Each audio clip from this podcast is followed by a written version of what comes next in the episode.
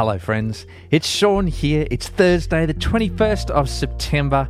So good that you can invite me into your day so that you and I can continue on this incredible adventure of hearing about the birth of our church in the world, empowered by Jesus and His Spirit in the book of Acts. And today we reach chapter 5, which starts off with that very scary encounter of Ananias and Sapphira, that couple who die because they withheld money from the church. This is uh, just a, one of those fascinating stories. It is unique in all of the book of Acts. In fact, in all of the New Testament, that we see this sort of thing go down.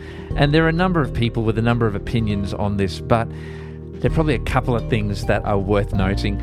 Firstly, that the Holy Spirit is not just some timid little toy that makes people brave enough to say some words, but the Holy Spirit is indeed the living, breathing presence of the Almighty God of the universe, who is just and powerful. And this is evidence of that.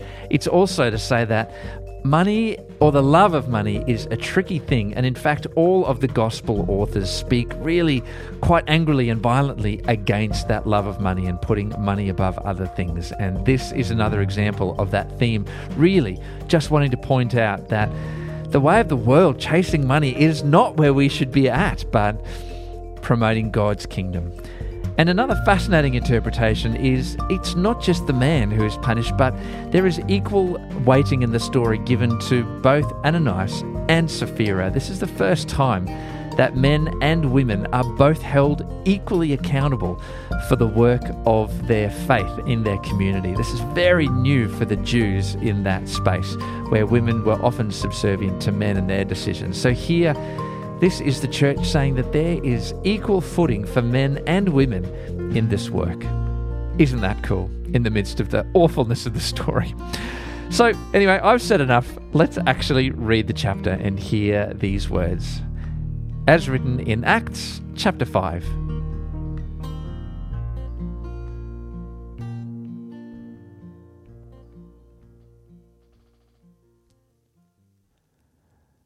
But there was a certain man named Ananias who, with his wife Sapphira, sold some property. He brought part of the money to the apostles, claiming it was the full amount. With his wife's consent, he kept the rest. Then Peter said, Ananias, why have you let Satan fill your heart? You have lied to the Holy Spirit, and you kept some of the money for yourself. The property was yours to sell or not sell as you wished, and after selling it, the money was yours to give away. How could you do a thing like this? You weren't lying to us, but to God.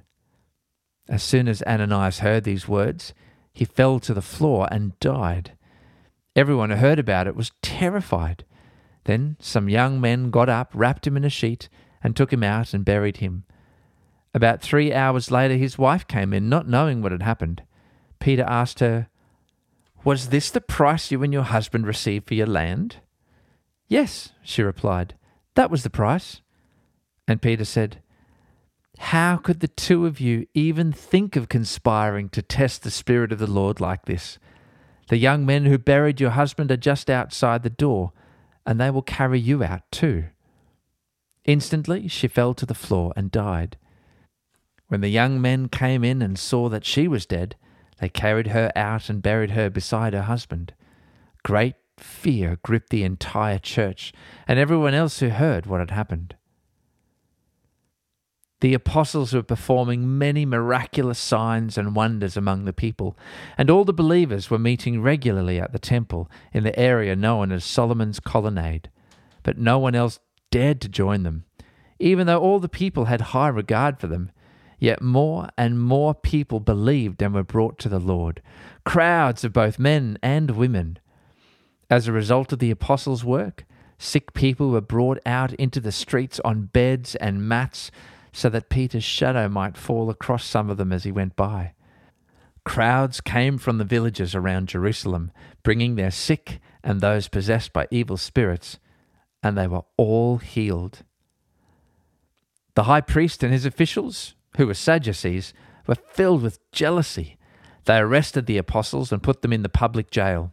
But an angel of the Lord came at night, opened the gates of the jail, and brought them out. Then he told them, Go to the temple and give the people this message of life. So at daybreak, the apostles entered the temple as they were told, and immediately began teaching. When the high priest and his officials arrived, they convened the high council, the full assembly of the elders of Israel. Then they sent for the apostles to be brought from the jail for trial. But when the temple guards went to the jail, the men were gone. So they returned to the council and reported, The jail was securely locked, with the guards standing outside, but when we opened the gates, no one was there. When the captain of the temple guard and the leading priests heard this, they were perplexed, wondering where it would all end. Then someone arrived with startling news. The men you put in jail are standing in the temple teaching the people. The captain went with his temple guards and arrested the apostles, but without violence, for they were afraid the people would stone them. Then they brought the apostles before the high council, where the high priest confronted them. We gave you strict orders never again to teach in this man's name, he said. Instead, you have filled all Jerusalem with your teaching about him, and you want to make us responsible for his death. But Peter and the apostles replied, We must obey God rather than any human authority. The God of our ancestors raised Jesus from the dead after you killed him by hanging him on a cross. Then God put him in the place of honor at his right hand as Prince and Savior. He did this so the people of Israel would repent of their sins and be forgiven. We are witnesses of these things, and so is the Holy Spirit, who is given by God to those who obey him.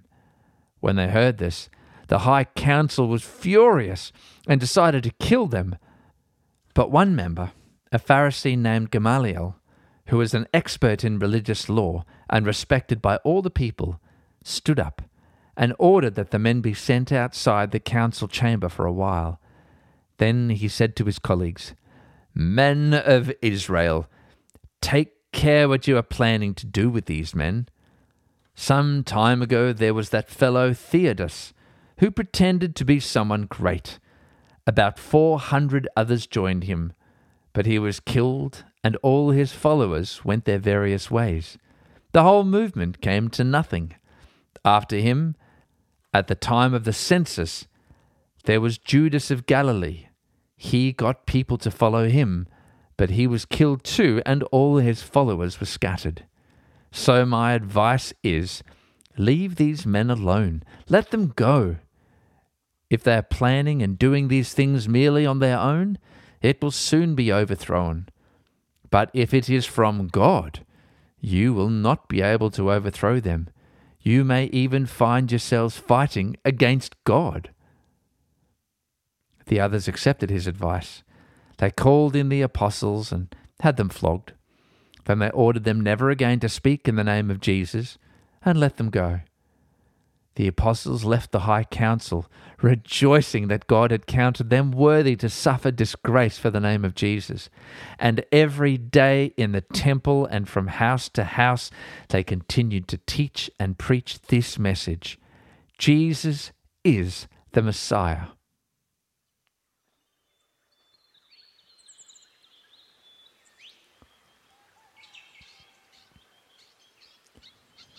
Jesus, thank you for the wisdom of that man, Gamaliel.